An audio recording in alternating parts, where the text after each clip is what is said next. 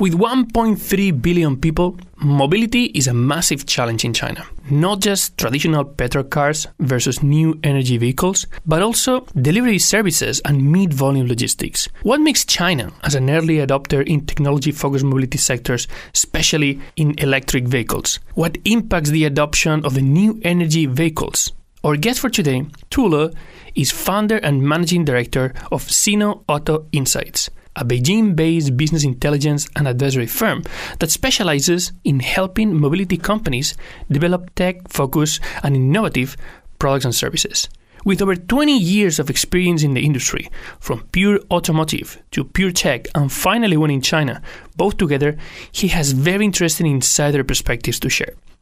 During our discussions with Tu Le, we will take a look at how government has focused on delivering NEVs in the past 10 years analyze the brutal competition between traditional automotive players and new technology powered EV brands. Finally, remind everyone that there's another party who will join this battle big tech giants like Apple and Xiaomi.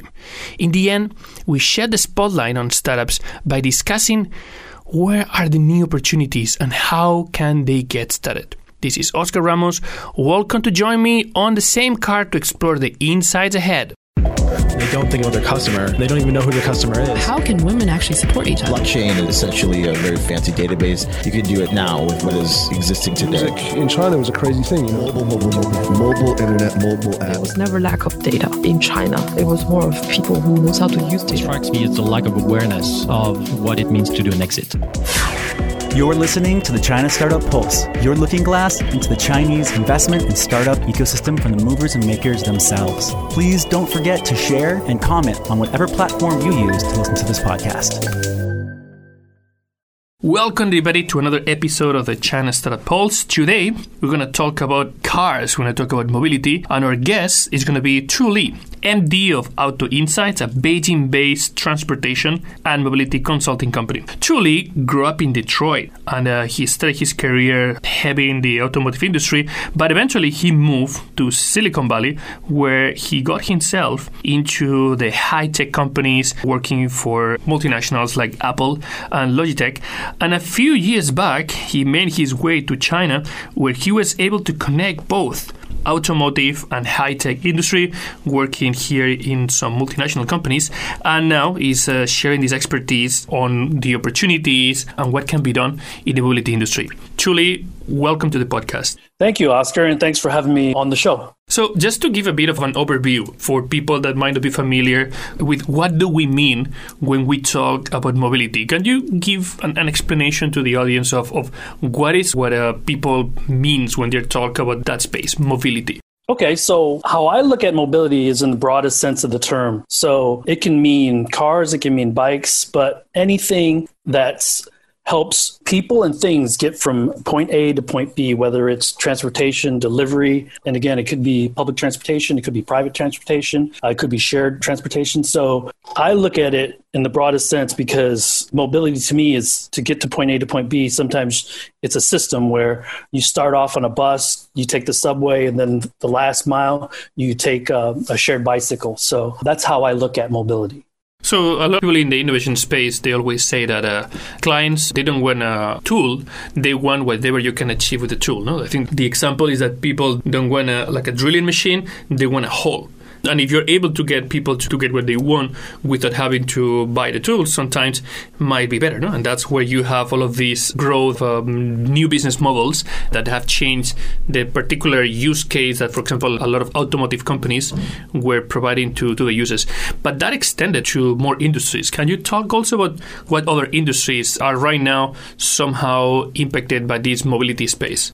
I think the biggest and probably most immediate uh, impact for subsector of the mobility space is going to be delivery, long haul delivery, and uh, last mile delivery, especially with the coronavirus, because we're used to, especially now with Hema and Alibaba, potentially just buying something in the morning and have it delivered in the afternoon. But the face to face contact is probably going to phase out a bit And, you know, an opportunity, immediate opportunity is potentially using autonomous low speed vehicles to deliver that last mile to the final destination for the delivery. So that's an immediate one. Another one could be autonomous long haul trucking. So semis that go from city to city where there's not a ton of traffic that the systems need to really be concerned about. So I think those are two areas and two subsectors within the mobility sector that could see in the next two, three, four years a lot of change and a lot of disruption.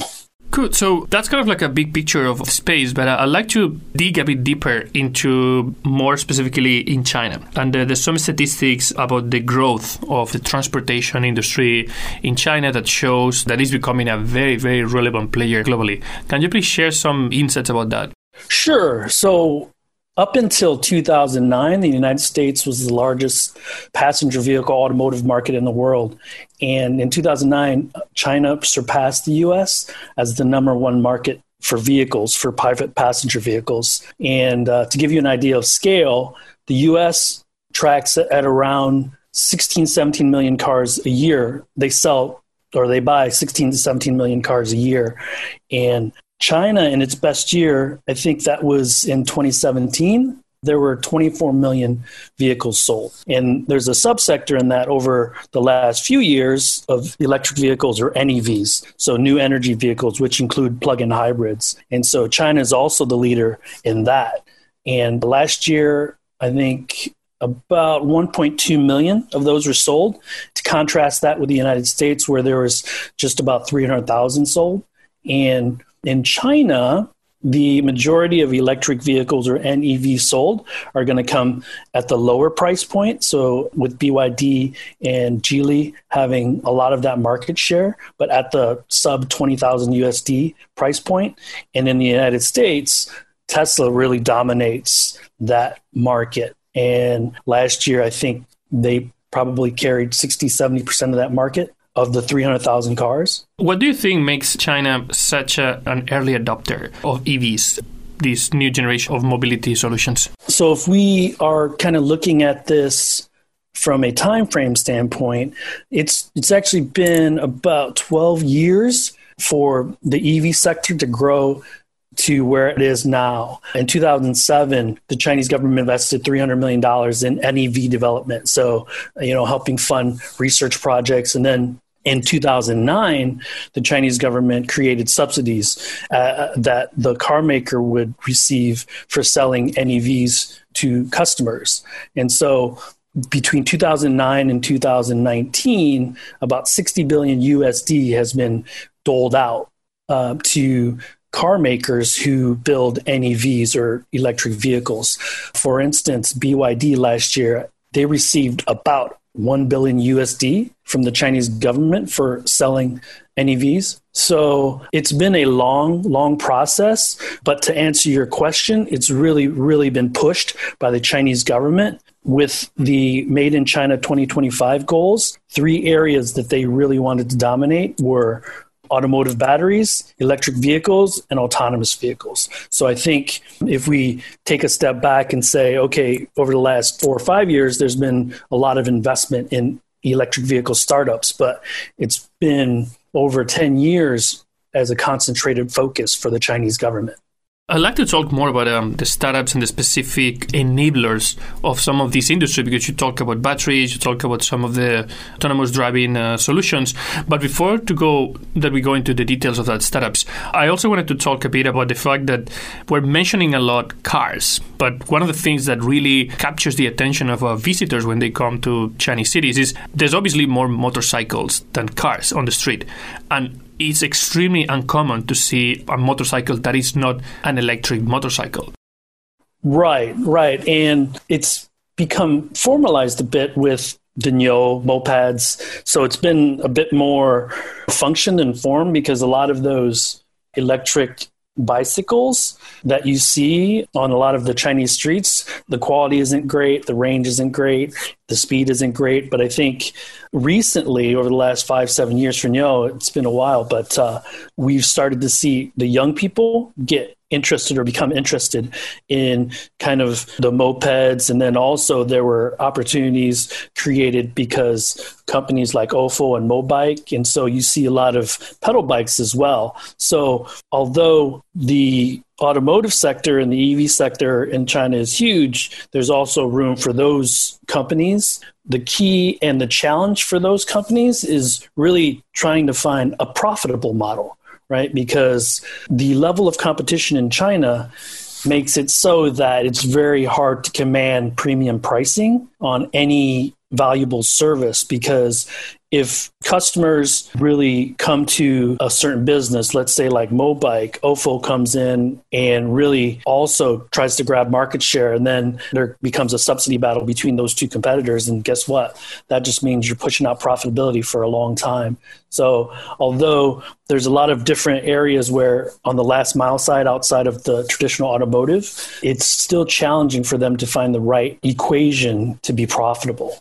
So, particularly, I mean, I like the case of motorcycles because motorcycles are obviously transportation mean, they're a vehicle, but there's also a lot of um, like a culture associated to motorcycles. There's a lot of people that has been in the motorcycle world that they have a feeling that it's not so positive to electric motorcycles because they miss the like the sound of the motorcycle, and that's obviously something that comes with the experience, comes with the culture, like advertisement, movies. I mean, the association of like a nice sound of a motorcycle.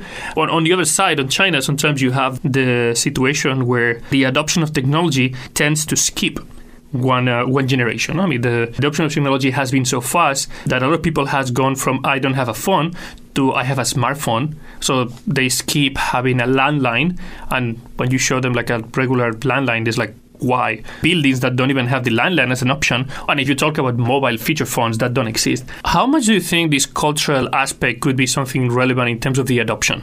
I think that in china because the economy's really only been a market economy for 30 years i think a lot of what you said is very relevant where there's not a tradition of having a landline in your home so starting with a mobile phone isn't something different or isn't a habit that needs to be changed.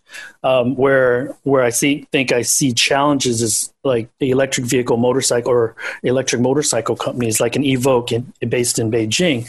Um, they might need to market themselves differently in the rest of the world versus China. And I think what you'll see is those companies really doing well very quickly in China because there's not a lot of history with the Harley Davidson hogs and the noises that they make and, and the, the macho ness of those motorcycles. So I think there's huge opportunity for those companies to come in and position themselves as being cool without having to fight off the tradition of what's in or what's the thought of those motorcycles in the US or in Europe.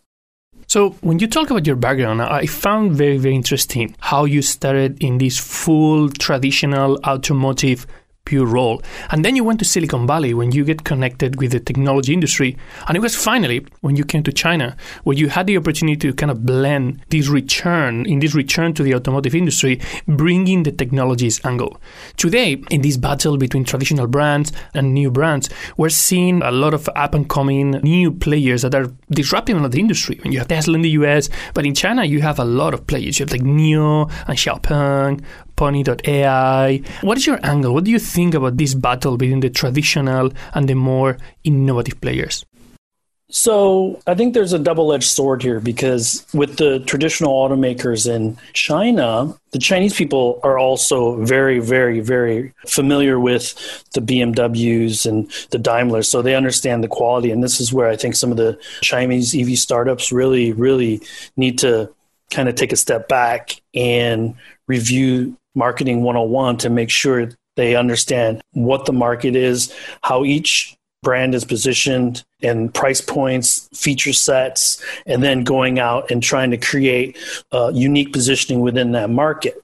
And so when you talk about Tesla, and I think a lot of people think of them as a newish quote unquote EV or EV company, they've been around for 16 years. And so I'm looking at these EV startups in China, the Xiaopengs, the, the NIOs, the WMs, and they were established in 2014, 2015. So it's really unfair to compare these EV startups to a Tesla who's been able to establish itself in the market, has multiple products in the market, and currently selling in China. It's really unfair to compare them to these EV startups because if you're charging 40, 50, 60,000 dollars USD for your product, these people, you know, your potential market is really going to take a step back and have to understand, okay, what am I going to get with this, right? And they have to trust the brand. And I think that's where Tesla has a huge advantage because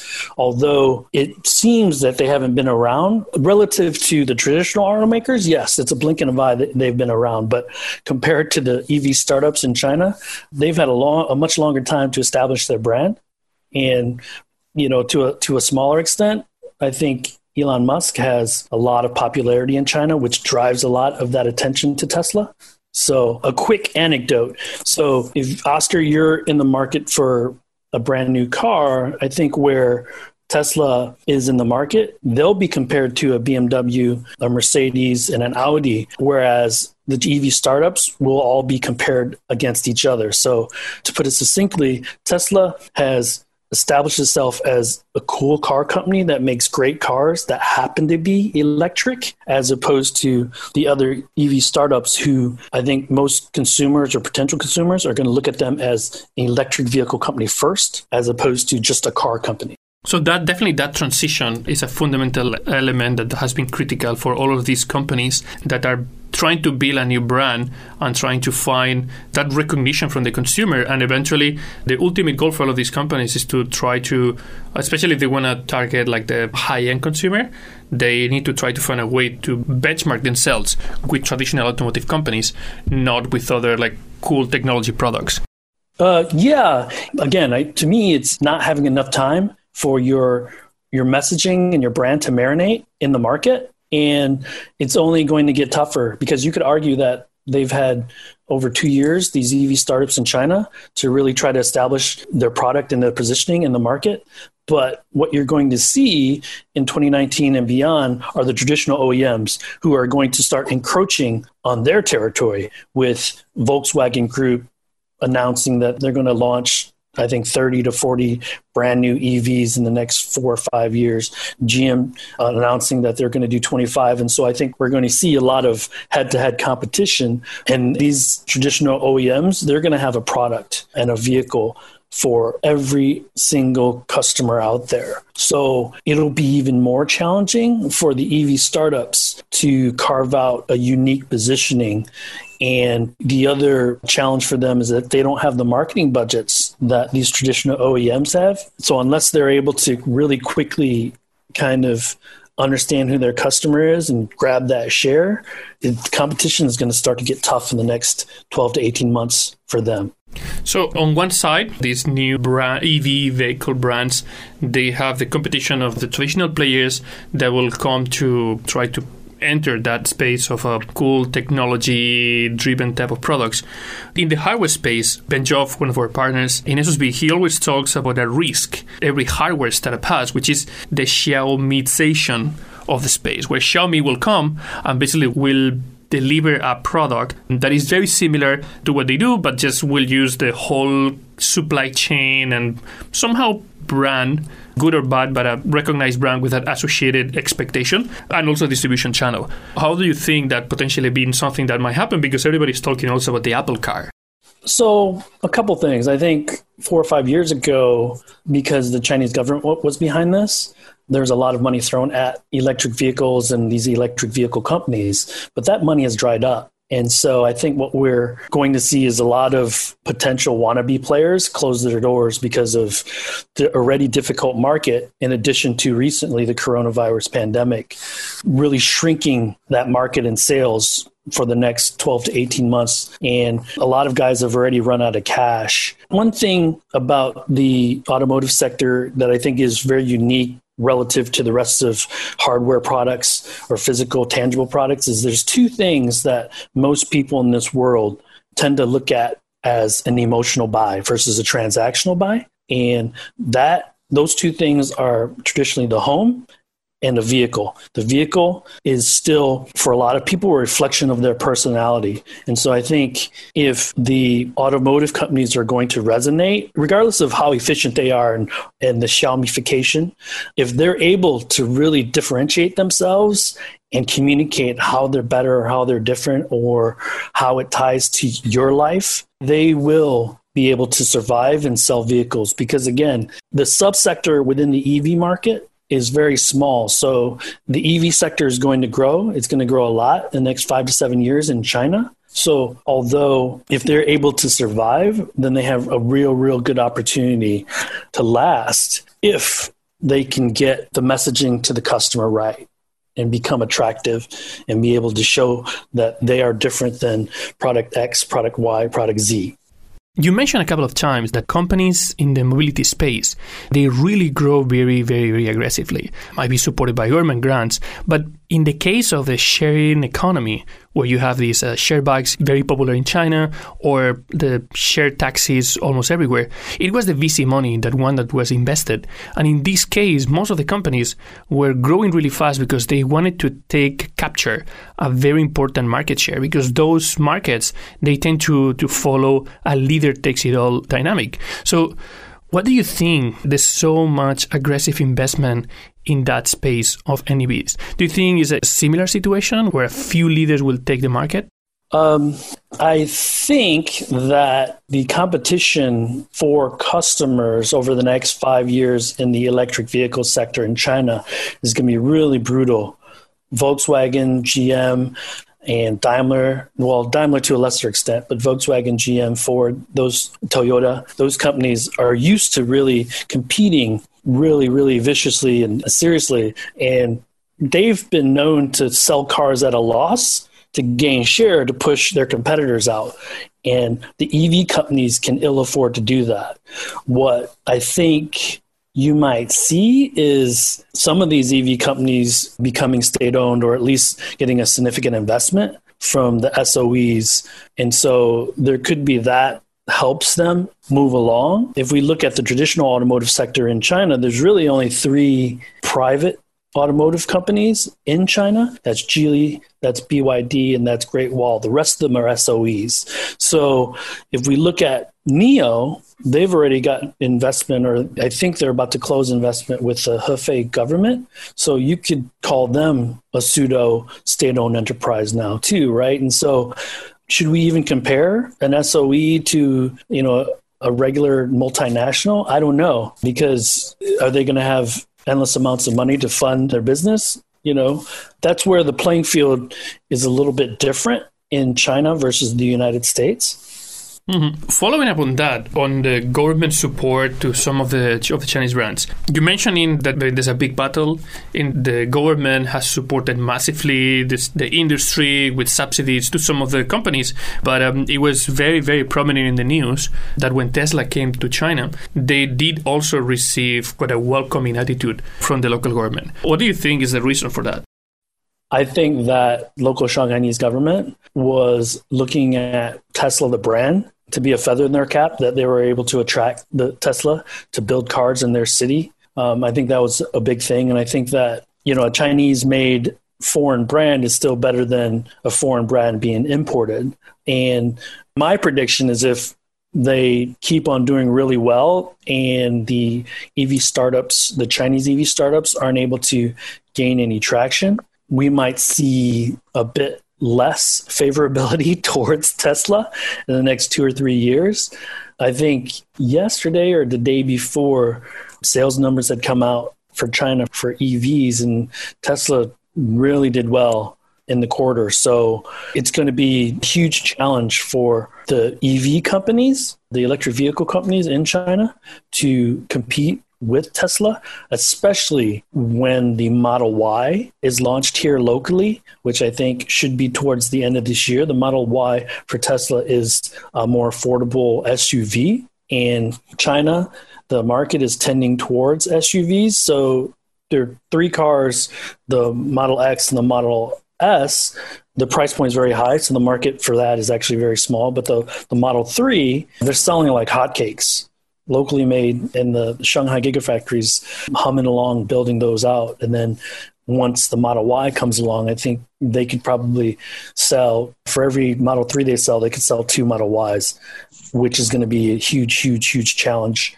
for the EV startups to compete with. So if that happens, though, we have to take a step back and see what the local government or the Chinese government, if they want to do anything about that to help push along some of the, the domestic brands. So this is definitely no question asked a very very hot space from the demand side, from the offer side, from the activity, the subsidies. Everybody seems to be willing to put effort and resources into that space. When we talk with startups about this type of markets where everything seems to be really hot, we always remind them about the gold rush.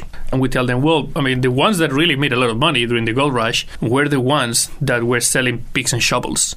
Because when we talk about the mobility space, and even if we just talk about the EV uh, startups, there's obviously a massive supply chain that is relevant both in the supply supply of components or systems or elements that are part of the whole EV experience, and also all the services and infrastructure that are necessary to be able to run it. So, how is this space? Can you let us know a bit about that? Yeah, so it's still in a bit of its infancy with regard to services being sold in the vehicle. I think the traditional automakers really should start to begin to change their mindset because here's my theory about Tesla. They started out at the premium segment with the Model S again, with the Model Y, five, six, seven years ago, selling those two vehicles. In China, I think the Model Y starts at one hundred fifty to one hundred seventy thousand dollars.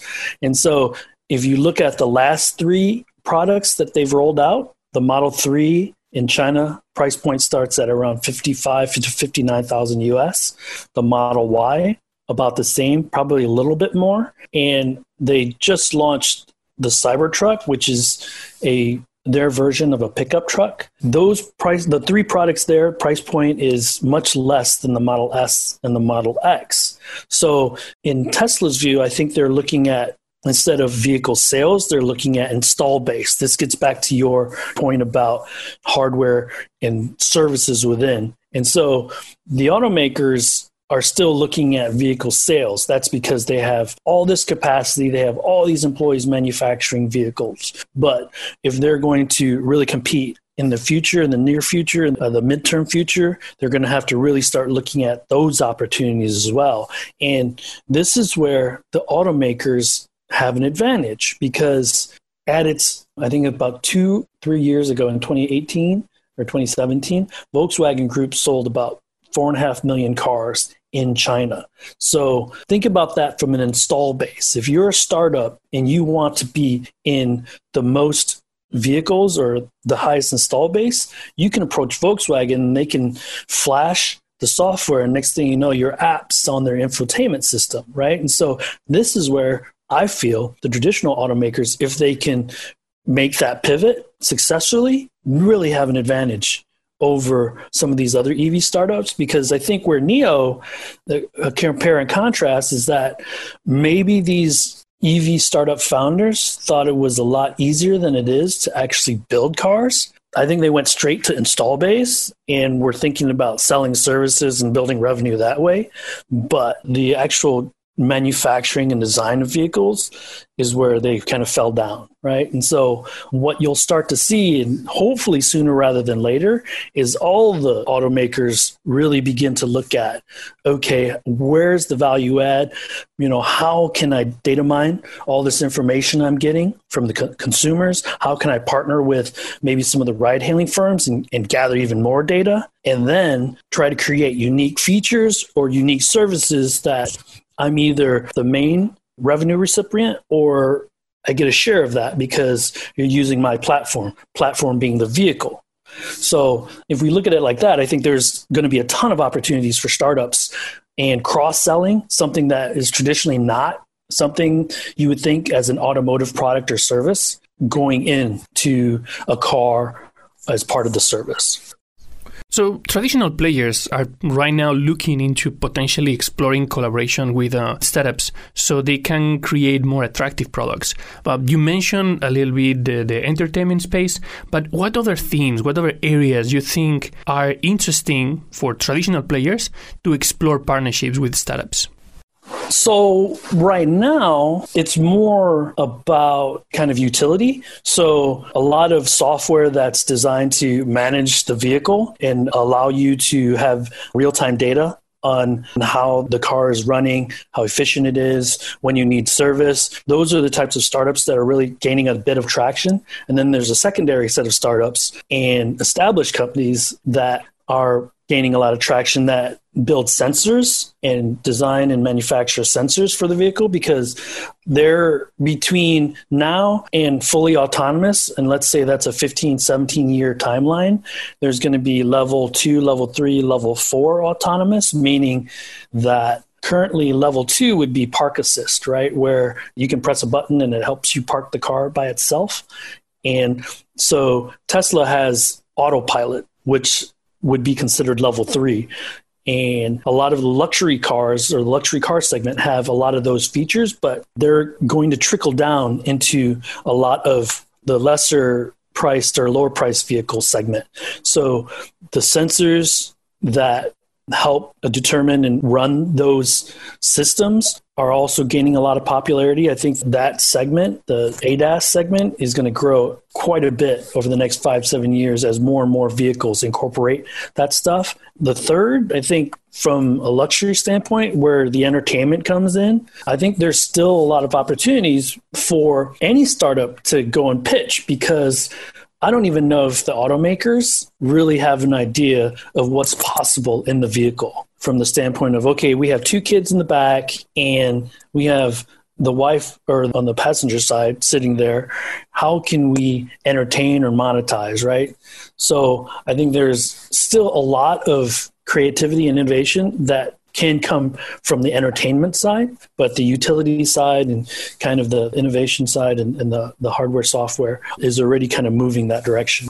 What do you think is the best way? So, for startups that have something that they think can be applied in that space, when you have to sell something to a client that doesn't know that they need it or they can benefit from it or that can be something that can make a difference for them, it is very challenging. So, how do you think startups can try to work with these uh, key decision makers? Because a, a, lot of the innovation initiatives that sometimes these automotive, uh, well, not just automotive companies, a lot of corporates announce, they end up being more about PR than by actually trying to integrate into the organization and into a product and influence what the companies are doing? That's a terrific question, Oscar. And it's something that I've recently been helping a few startups out with as well. And so, my theory here is there are a lot of Asian startups in China, Singapore, uh, Southeast Asia that are very interested in entering the US market. But going through Silicon Valley, the level of competition is fierce. And so, uh, what I give or offer them is the opportunity to go through the automotive sector in Detroit. And what I've found when I've tried to introduce some of these startups to the automotive sector in my context in Detroit is that the traditional automakers, they are still really looking at these opportunities as a buy sell thing. So to become a supplier for the traditional big three in the United States and in China, it takes a lot of red tape and a lot of effort. So, my advice and how I've started to approach or how I approach getting eyeballs on startups and, and interest and attention on startups is really looking at the suppliers, the tier one, tier two, tier three level suppliers, and pitching those guys because those suppliers already have relationships with the big OEMs across the board because a tier one supplier like Bosch, a Bosch product is in every single automaker in the world pretty much. So if you can approach Bosch or even a level below Bosch and get people excited about your product, maybe you integrate your your product or service into something that Bosch is already selling or will sell and it could be a feature that Bosch pushes to the OEM. I think you're going to find a bit more success than going and straight pitching an OEM.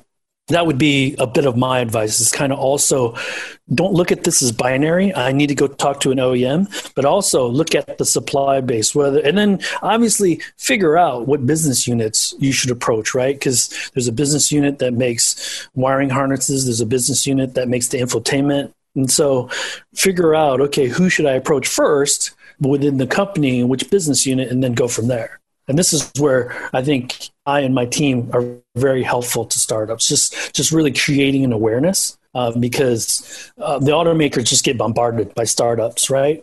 And I'm not sure many of them, many of the people in the automotive firms, really are able to stretch their minds to say and really think about how what a seemingly disparate service might look like within the confines of a vehicle that they sell.